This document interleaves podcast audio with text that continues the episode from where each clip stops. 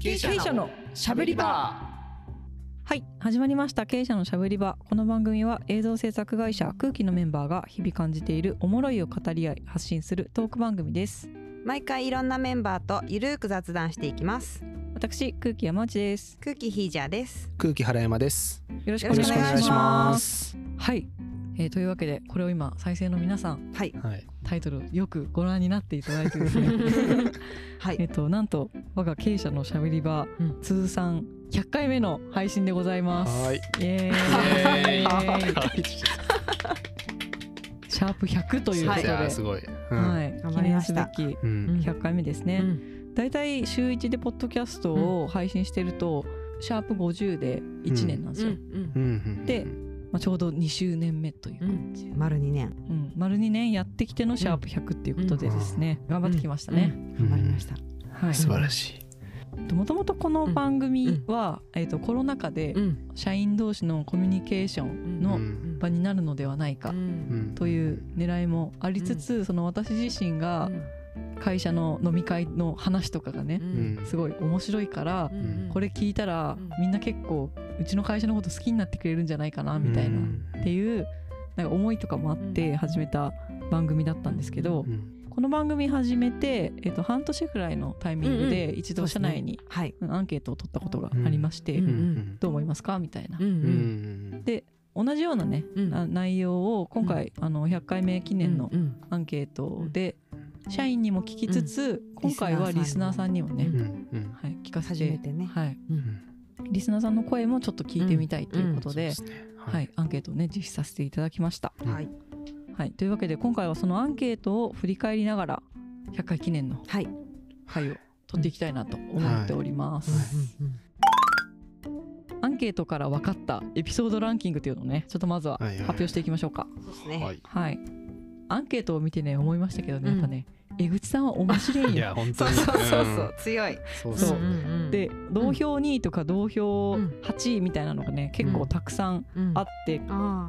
10位以そう10内がね。位以内でね、あるんですけれども、そのうちの3分の1ぐらい江口さんがランクインしておりますと。江口さん初登場の回とと江口さんの作品スペシャル、はい。うん、つい最近配信した分ですね。うん。うん江口さん初登場の回がビッグボスディレクター江口寛うんということで、とシャープ40に仕事は全部つながっていくものだから一つも手が抜けない。うん。これが1位でしたね、はい、うんうんでシャープ43の映像に対して真摯な気持ちでいたい映像に対する恩返し、とシャープ44うん。面倒くさいに本当の面白いが隠されている、うんシャープ45辛さの統一単位とは、うん江口さんの底知れぬ好奇はい心です10ね。位に入ってますね、うん。はい、うんうん。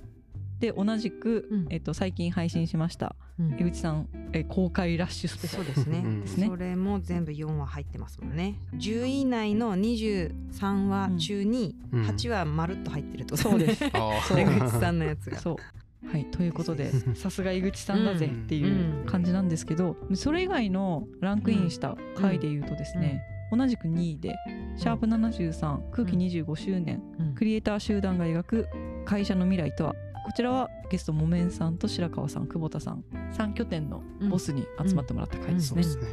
そうですね25周年企画も、えっとあと2つ10位以内に入ってますね、うん、うん727374ですねシャープ数でいうと。そうですね、はい、25周年記念の中でもそれぞれの拠点のボスが集まった回が3つ。そうかそうか。うん。うん25周年企画は全話で9ぐらいあったんだっけ？そっか。3そう話ですね3話3話でそうそうそうそう。か、うん、じゃあそのこの木綿さん白川さん久保田さんの回が3つとも入ったんだ。そう。10位以内。ですです。なるほど。なるほど。すごい、うん。いやこの回もね面白かったです。もんね。面白かったですね。うなんかその一つ、まあ、私が入った時は福岡だけだったんでオフィスが。ああそうね、はいはい。ですぐに東京オフィスできてうん。みたいな感じだったから、うん。一つ会社としてうん。のフェーズが変わった空気の話みたいな感じでね、うんすごい面白かったですけど、ももめさんが実験みたいな 言ってた回ですよね。そうだった そうだった。うん。会社で実験ね、そうそうそうそう。そう。だったそうだったそうでこの25周年企画も3つ入っております。と。はい、うん。はい、でえっとあとはですねシャープ19、うん。ディレクターが語る非職場環境とは。うん。オフィスで一緒に働く意味。そう。こちらは白川さんと上原さんですね、うん私もこれもうちょっと上に行ってもいいんじゃないかと思ったぐらい。うん。私の中では。この上原さんと白川さんの会はシャープ181920うんですね、う学生時代関西のね大学で共にした、そうそう、同じ大学だったっていうね。意識し合っていたというね、そう。うん。で離れてあの働いてる時も意識してたっていううんうんねうん。あのあ朝日の話がそうそうそうそう。印象深い。そうそうそうでその次に人気だったのが映像プロデューサーの仕事とはあそうそう。島島村さんと川原さんの回ですね。でその中でもプロデューサーのね、うん。話うん。に焦点が当たるシャープ56のこの2話がランクインしております。うんね。映像のプロデューサーの基本の木みたいな話ですね、その次に、うん。シャープ31面白いはカオスから生まれる、うん。来ました。うん。モメンさんモメン社長社長のソロ回ですね。はい。入りました。10位10位以内入ってます、よ社長。はい、で続きまして、えっと、シャープ 58CG うん。歴14年のニューカマー登場、うん。大久保さん、ねえ大久保さはい、ん CG ね。クリエイター大久保さんの回が10位以内。10位以内にランクインしております。やりますね。さすがですね。声がいいからですかね。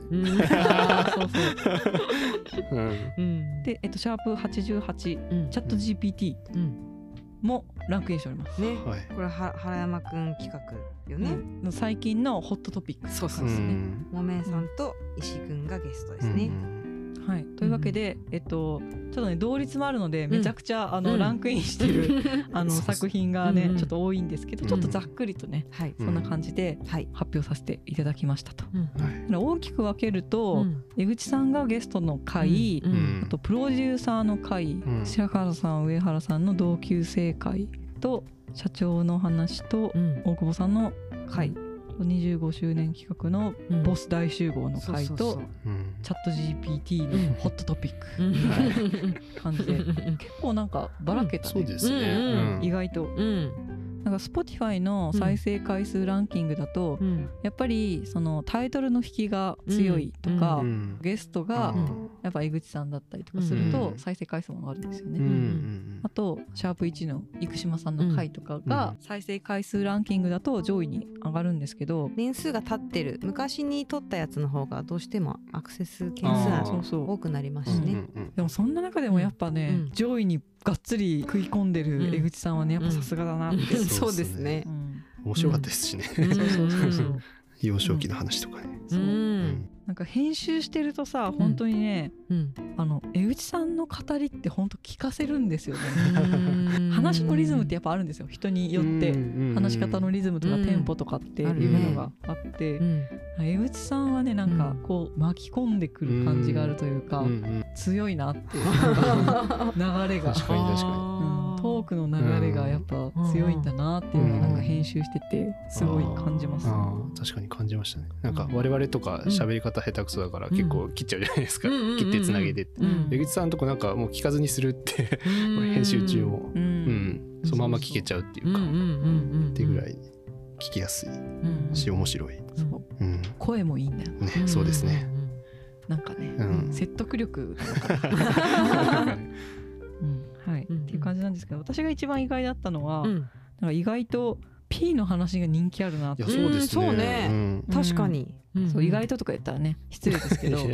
そのうん。もちろんあの江口さんの回で川原さんと本田さんに登場してくれた回ももちろん上に上がってますしうん。うんと島村さんと川原さんの回とかもねうんなんかプロデューサーの仕事ってやっぱうりん。そんなに語られることがないそうねけどうん。プロデューサーが一番うん。その江口さんとかうん空気の看板であるディレクターのことをうん。やっぱ一番近くで見てるのはプロデューサーだから、そういう人たちが何を見て何を思ったのかみたいなっていうのの話っていうのは、うん。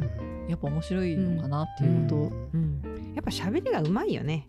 プロデューサーだからね。確かに、うんうんうんプロデューサーって、うん。ね名前はよく聞くけど何してるん、うん。どういう仕事してるのか、うんねあわかんない人がね、うん。一般的に多い気もするんで、うん結構詳しく語ってるじゃないですか、うんこの回も、うんうんだから聞いて発見することが多いんだろうな、うん。あそうなんだっていう、ね島村さんの回でもね、うん。オーケストラに例えたりああそうそうそうそう。あうんうんうん。あレストランにうん例えたりとかみたいな。うんしてましたね。現場の話もねいそうそうそうイムズの釣りの話とかもしてましたよね。うんうん。そう現場の仕事がねやっぱあのネタばらし的なねう、んうん。やつ確かに。もなかなか他ではねうん。聞けない話なんじゃないかなと、うんうん。はい思いましたね。であとは、うん。大久保さんが人気者 本当ね私的にはなんかあの、うん。やっぱあの中途で入ったっていうのもあるし、うん。うんまあ、東京大阪オフィスの人が結構聞いてくれて、うん。そっでかそっか。役にそういう意味で役に立ったのかなみたいなふうにはなんかちょっと感じてます。そうよね。うん。発注する側だからね大阪のチームの人たちとかね。ね。物理的にそのオフィスも違うし、うんうんうん。そのそこまで直接的にコミュニケーション取ることとかもないじゃ,、うんないじゃないですか、やっぱオフィスが違うとねなかなかそういう機会もないと思うんで、確かに、うんなんかそういう意味でもなんかちょっとあの拠点が違ううん。スタッフへの大久保さんの紹介みたいに、うん。なのにちょっと助力できたのかなみたいなうんのはそうですね思いました、うん。お二人はどうですか？なんか分析というか他になんかあります、うん。そうですね。それこそその25周年の、うんね、ボス3人の会だったりとうか、ん。白川さん上原さんのそのディレクターが語る良い職場環境とはとか、うんなんかその会社の職場環境だったり、うん。なんか組織のあり方みたいなことについて、うん。結構語ってるのが結構上にランクインしてるなって個人的に思ってなんかそういうの気になるのかなみんなって思いましたね。映像の裏側とかっていうよりも組織の方ってそうですねそうですね。うんうんうん。でうちの会社もあれだもんね。なんかその半期に一度とかにさ全員社員が集まってさ、うんうん。うん会社の方針を共有するみたいなうん機会はうん。もちろんちゃんとあるけど、うんうん。それぐらいしかないもんね逆に、ね。まあそうですね。うん。うん。だから改めてなんかそういう話を,、うん。を共有できる場になったっていう感じなのかな。うん。うんうんまあ単純にねこれからこうしたいみたいな話も中にあったんで、なんかそういうのは聞いてて面白かったですね。うんこのアンケートでですね面白かった回のどんなところが面白かったかみたいな感じの声も聞いております。はい。面白いと感じた回についてどんな人の話やトークテーマが面白いと感じましたか？という質問について集まったコメントですね。はい。うん社員のやつを見ようかな。うん。はい、自分に活かせるテーマの時は特に楽しく聞いていました。また物理的な距離など普段あまり話せない人の人となりが聞ける回も好きですうんうんと自分が好きなものや気持ちの入ったテーマの話をする時の説得力がすごい。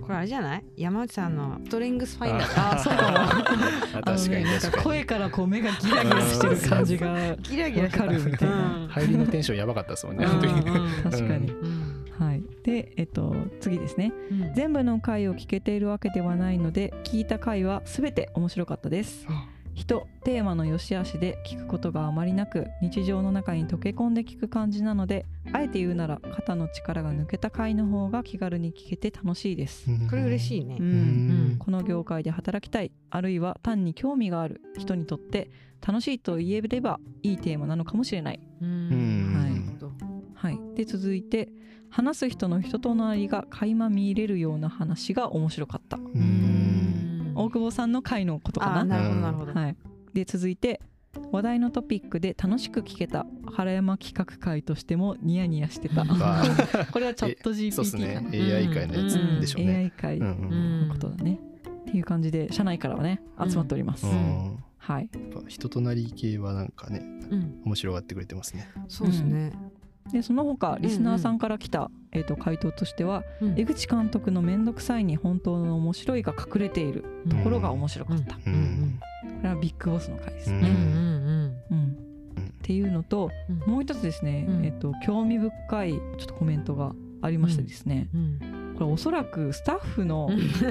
奥様から、はい、いただいております。はい。うんうん。はいえっと、夫の仕事について子どもたちにたまに聞かれることがあるが自分自身うまく説明ができないため話を聞いて夫がちゃんと働いているんだなと思った。日々忙しく自宅にいないことも多いためこんな仕事をしてるから遅くなるんだよ忙しいんだよと説明すると子どもたちも納得する。うーん。これめちゃくちゃ嬉しいですよね。そうですね。家族の方にね、うん、活用していただけるっていうのはね、うん嬉しいうん。うんっていうのともう一つ。えっと、空気さんではないですが福岡の映像制作会社を仕事で訪問した際そこの代表の方が映像制作会社はブラック企業と親世代が思っているところが多く内定や採用が決まっても親をな説得するのが大変という話を聞いたことがあります、うん個人的にはそれぐらい自分で説得せねばとも思ったのですが確かにそういう考えもあるのかなと思いました。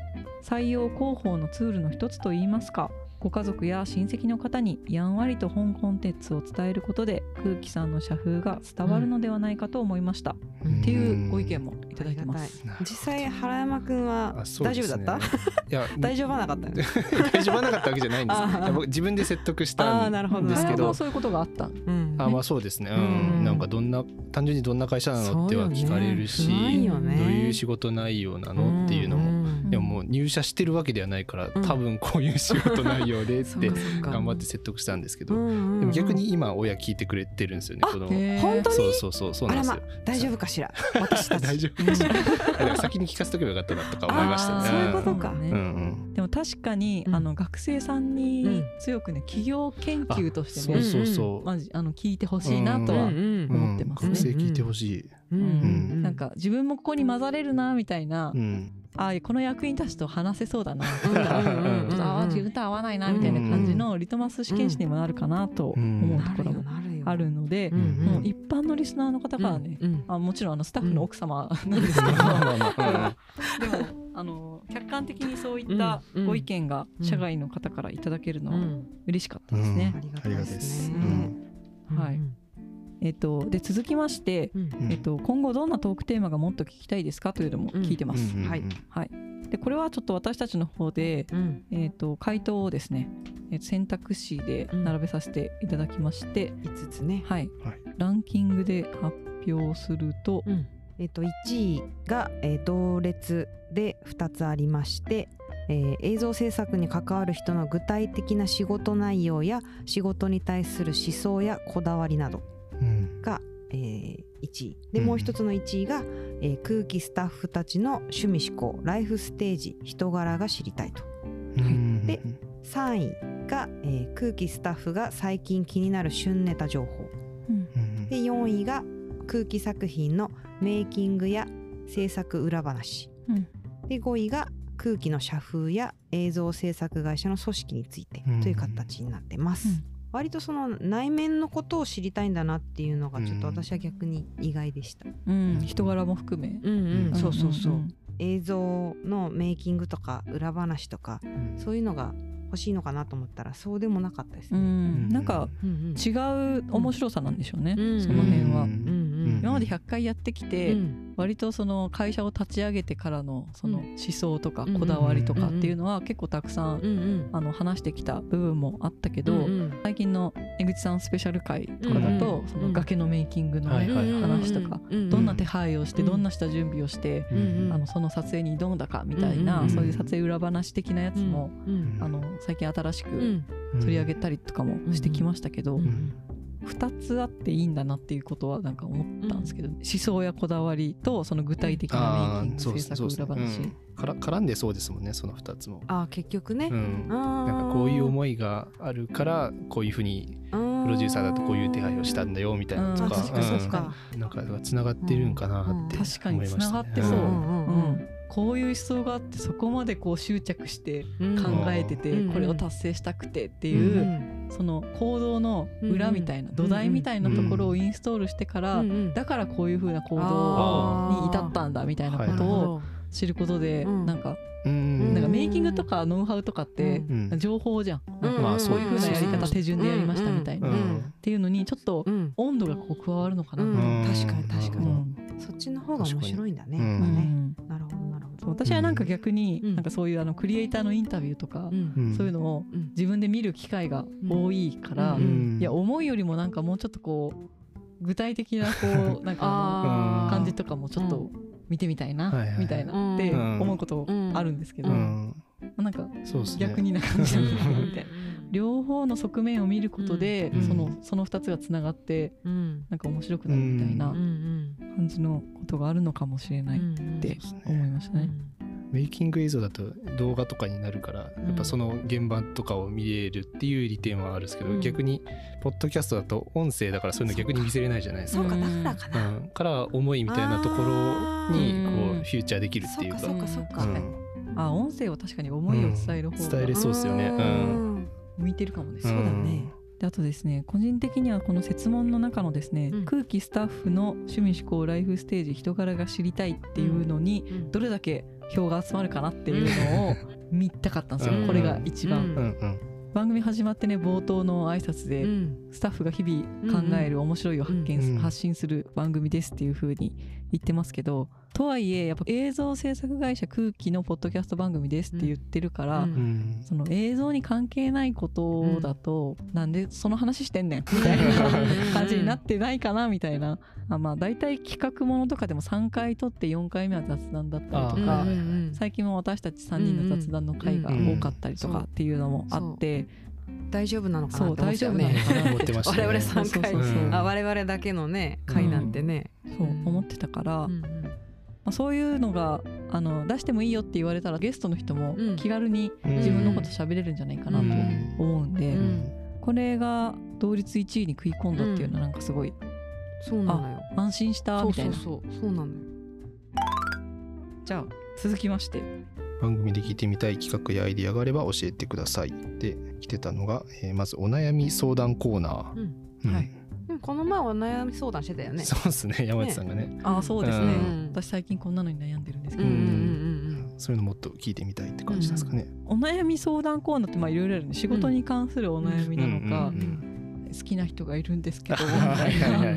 そういうなんかうんティーンが聞くようなラジオのマジのマジのラジオのの。お悩み相談みたいな、うんうんリスナーの方でもいいですよね。うん。なんかうん。ね、そうですね。なんか、うん。うん学生さんとか？うんそうそうそうそう。ああそうですよね、ううん。んうん。こういうことを仕事でしたいんですけど、うん。みたいなね、うん。どうやったらいいですか、うん。みたいなのは、確かに、確かに。あそういうの欲しいな、うん。いいんじゃない、はい。いいかもしれない、うん。はい。無料なんでねただで。ただでそうね本当ですよ、ううん。ん真剣に答えるよね。そうそう。はい。はい。とまあそれがあって、えー次に、えー縛り会かっこネガティブ発言禁止敬語禁止などとかどうでしょこれねうん。私考えましたよ、うえなんすか？何？カタカナ禁止。うわ出た出た。あー。なんかあるね。うんうん。そうそう。あのあのカットがあえー。カットってなんて言うんだ？この前やったウうん。ェブムービーで、ううわうわ。ゲームのオープニングみたいな。めちゃめちゃきつくないですか？映像制作の話ですきついあでもおもろそうそれ。ーううん。うん。んいいいいねっすね。カタカナ禁う止ね。んうん、これ一個できたね。いやもうめっちゃあるあるですけどね、カタカナ禁止、うんまあまあ。そうだよね。そう。じゃあ次。はい。はい、えー年に一度くらいは外で収録どうでしょう、をもう終わるけどスケスケ設営会場風景や、うん。えーインタラクティブ系の仕込み風景など現場の雰囲気が伝わる回などうんときてますね、そうこれね、うん。いいですよね、うん。これいいなこれいいね。あの仕込み最中は、うん。お前仕込めよって感じなんでダメだけど、うん。でもその仕込み終わった後はいはい。の、うん。もう出来たてほやほやの気持ちをね、うんうん語ってもらうとかね、確かに確かうんうんうん。にいいっすね。撮影終わってすぐとか、うんうん。うん。例えば、現場はやっぱりダメなの。現場の雰囲気が伝わる回って書いてあるよ。うん、現場ね。でもできんのかな？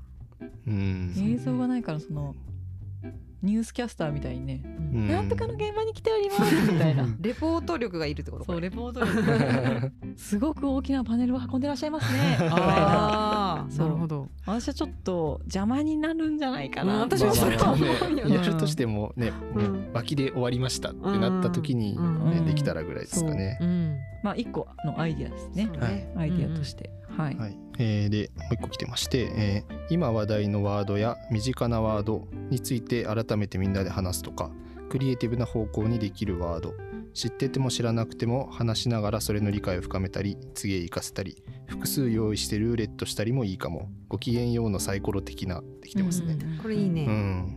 いいですね、うんご機嫌ようのサイコロいいですね。ねうん。何が出るかなってそうそうそうそうそう今話題のワードとかだといいですよね。うん。ああそっかそのチャット GPT とか。みたいな。うん。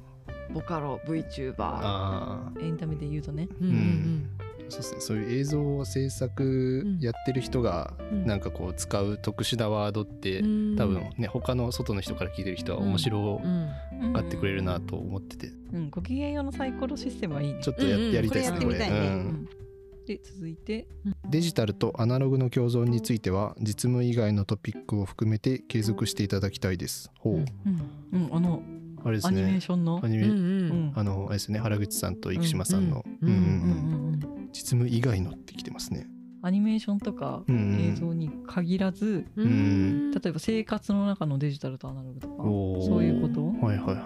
あれですかね。スイッチボットを使うか使わんかみたいな。そういう話。うん。うん。あそっか。テクノロジーにちょっと近いうん。我々だからこそ日常でこういうこともしてるよみたいな、うん。そういう話が意外ともしかしたら誰かの役に立ってるのかもみたいなっていうことかな本田さんのスイッチボット作戦とかさん。井口さん仰天してたもんね。まあそうですね。仰天。うん。どうやってやってんの？ってそう。そう聞いてましたね。うん。でも本田さんもそこまでゴリゴリさハンダゴテとか使うわけじゃないあそうそうそうってわけじゃない。うん。そうそうそう。あんなのみたいな。本田さんにとってはあんなのだけどそっかそっか。そう。うん。聞く人によってはそうですよね。そう。それが晴天の霹靂霹靂だったりするっていう、ん。はい、えーでもう一つあって、えーまだ聞いてない回で気質でしたら申し訳ないですが、えー大好きな映像影響を受けた CM など一流の方たちはどんなものに心を揺さぶられるのかは個人的にとても興味があります。うん。この切り口確かにやってなかったっすうね、ん、うん。確かに。まあ、うん。あののちさんとかあの、うん好きな映画。うん小川さんの回が似た感じうんではあったけど、まあ好きな映画じゃないか、映画音楽の話ですね、うん。そっかそっか。でもなんかもっと他の人のも聞いてみたいね。う。ん。うんうんうん。確かに。いや皆さん本当に素晴らしいアイディアをありがとうございます、大変助かります。うん、いつもね企画会議でねうんうん言ってるもんね。そう、うんうんでもなんかめちゃめちゃすごい大きい企画っていうわけでもなくなんかゆるりとできそうなものばっかで、うん。本当やりやすそうですね。うん。そうですね。うん。で一つですねあの、まあ、改善点じゃないですけど、うんうんうん。みたいなのご意見が一つ来てて、ん。あと全体的にうん。いつもだらっと聞いちゃってだらっと忘れちゃうからちょっともったいないよと、ううん。んちゃんとこの企画の中でうん。印象の残し方というものをちょっと今一度見直してきっちりと印象が残るようにした方がいいんじゃないみたいなっていうお言葉もうん。いただいておりますね。うん。どうやってやるんだ？うん、そうですね。まあここら辺はちょっと我々の宿題ですよね。そうですうね。ん、まあ、今回の話ではこれを一番相手に伝えたいっていうのを決めておくってことかな。でも企画立ててる時ってうんそうやってるじゃないですか。そうよねこの人にこの話題をぶつけたらこういう感じの話が深掘れて面白いんじゃないかっていう部分でうんやってはいるけど、うんその企画立てる時って所詮は私の中のその人なんですよ。まあそうそうそうですね。うんだからあの意外な一面がこはいうはいはい収録中に出てきて、うんあそっちを掘った方が面白いぞみたいな風になったりとか、その。A さんと B さんを組み合わせることによってうん。なんか新しい反応起きたみたいな感じで、うん。結構イレギュラーなんですよね。そうそう。っていうところも楽しみながらやってはいるけど、うん。それを編集してまとめて一つの回にして、うん。一つのコンテンツとしてまとめた時のうん。印象の残し方みたいなのをちゃんと我々が形にできるようなうん。スキルというか、うん。それは編集スキルとかになるのかな。編集スキルだったりとかうんそのオチの付け方。それはなんかタイトルのまとめ方だったりとかっていう感じなのかな。っていうのはなんかちょっと、そうですね。うん、思いますね。そういうのがふわっとしてる回とかがうん。あの多いのかなみたいな。なんか例えば、うん。さっきの大久保さんの回とかだったら、はいはいはいなんか確かに大久保さんの回めちゃくちゃうん。あの大久保さんの人の良さが溢れててよかったよねうん。みたいな、うん。っていうのもあるけど、ん。じゃあ具体もっと具体的にうん。思い出せるように後からうん。した方をするっていうことなのかなとか思ったけどどうなんだろえなんかそもそもうん。そのポッドキャストっていう媒体って、う、うんそのなんか前のアンアンケートの答えにもあったこう、うん。ね日常の中でこううん。さらっと聞いてるぐらいが心地いいっていうのうん。もそれはそれであるのかなとか思ったりしてうん。逆に他のねうん。ポッドキャストの番組うん。皆さんどうしてんだろうって思ったりしたしうんうん。なんかまああんまりガチガチに企画組みすぎてうん。この印象を残すための話の動線を作るっていう風にやるとうん。話転がらなかったりとかもするそう難しいところですけどでも私自身うん。もそのうん後から思い出せなかったりとかするんですよ。いやそうですよね。それは確かにもったいないなって思うところではあるんでうん。うん。まあちょっと自分たちのスキルをねちょっともうちょっと磨いていきたいなと。思いましたはい。ね。で続いてですね、うん。社員のアンケートにしかない質問になるんですけど、うん。社内外のコミュニケーションに影響があったエピソードがあれば教えてください。はい、以前よりも社内の人に興味が持てるようになりました。うんとあともう一つは、えー近い人たち付き合いの深い会社はみんな結構聞いてくれていて面白いねと言ってくれている。そのこと自体がポジティブな影響になって空気のブランド貢献につながっている。うん。あうんあありがたいですあ。りがたいですね。そうそういう声もある反面、うんうん社外の反応はまだ受け取ってない人もいますね。そうですね、うんはい。うん。社外はまだないのが残念って言ってる人も、うん。いらっしゃいます。まあ、社内はあるけどってことかなこれはうね、うん。で、えー、とあとですねこの経営者のしゃべり場は組織外に対してポジティブな PR になると思いますかという質問に対しては、うん。えー親しみを持ってもらえるのではと思う。基本仕事で絡む外部の人がうちうちの話を聞けるのは双方にとって親しみやすくなりそう逆に適当に喋りすぎると痛い目に遭いそう。うん。と、えーこういうのやっている事実が社としてオープンな PR につながっていると思う。と時々社外の人から楽しんで聞いているということを聞く。うん。で、えっと、楽しそう。面白そうにしている姿勢や様子は会社の理念と合う。うん。っていう声もいただいてます。あ。りがたい、やっぱ外からのリアクションが実際にあると、うんでしょ？面白いでしょ？でみたいいい会社でしょ？うん。みたいな風にうん。思うのかもしれないですね。そうですね。うん。そのね社外の人含めね、うん。うん。あのポジティブに受け取ってもらえてうん。大変嬉しいですね。そうはい。うん、で、えっと、社内のやつにもう一つ、えっと、出演した方に質問です。ポッドキャストに出演して発見や社内でのコミュニケーションなどに変化はありましたか？という質問があったんですけど、はい経営者きっかけで人に話しかけることが増えました。うん。芸人さんや話すことをなりわいにしている人の凄さ説得力のある話し方の難しさ、うん、と,、えーと公で発言したことで普段の仕事でも空気の会社員として自覚や責任を持って言葉選びすべきなのだなと改めて感じました。うん。出演会の内容をきっかけで広がったり認識してもらえたり距離が近くなるっていうコメントをいただいてますね。これなんかすごい面白いなと思っててはい。普段あの会社の中で CG だけ作ってて、うん。チームの人とかディレクターの人と話さないとかだと、うん。なかなか芸人さんや話すことをなりわいにしている人の凄さとか説得力のある話し方の難しさみたいなのって感じないと思うんですよ。感じないそうそうそいざ自分が喋る側になって初めうてそう。あなんかあんまり自分の発してる言葉うんってうん。そんなに伝わってないのかもみたいな風うん。にこうやっぱメタに見れるんだなとそう思って。ですねもうもう。ん。うね徹子さんすごいわとかうねん。確かに。うん。うんうんトークバラエティーとかギュッとしますよね、うんみんなそうそうこんな話つながるなみたいな、うん。吉本の芸人さんすごいわって思ううねん。そういうのも感じるしうん。自分がそういうこと上手くなればなんかもっとうん。周りの人のことも解像度が上がったりとか、うん。面白くなる輪になるんだ、うん。そういうスキルがつけば。っていう風にうん。なんか思えるっていうのうもん。すごいいいことだな、うん。そういうことが発見できるきっかけになってるんだったらめちゃくちゃ嬉しいなと思いました、うん。そうですね。うん。出演してくださった方もね。ううんんうんそういう発見のきっかけになるっていうのはなんかやってて意義があるなみたいな、最後にちょっと面白いご意見をねいただきましたので読みたいと思います。はい。はい、広告系の講座にうん。2年半ぐらい自腹で通っていました。とその時にさまざまな有名クリエイターの方のたくさんの講義を受けました。もちろん大変ためになる講座でしたが個人的には休み時間やその後の飲み会でのフリートーク的なものを聞くのが楽しくもあり学びでもありました。ん経営者のしゃべり場はその場にすごく似ているような気がして楽しく聞いています。広告系の講座はかなり高額なのでこのような素敵なコンテンツが無料で楽しめるのはありがたいです 空気さんファンの方空気さんの作られる作品のファンの方はもちろん映像業界を目指す方とか自分がクライアントという立場から申しますとクライアントの方に聞いてほしいです。クライアント側が制作者側の思考回路や判断基準などを知るのはより良い作品を作り上げるために大切なことだと思っています。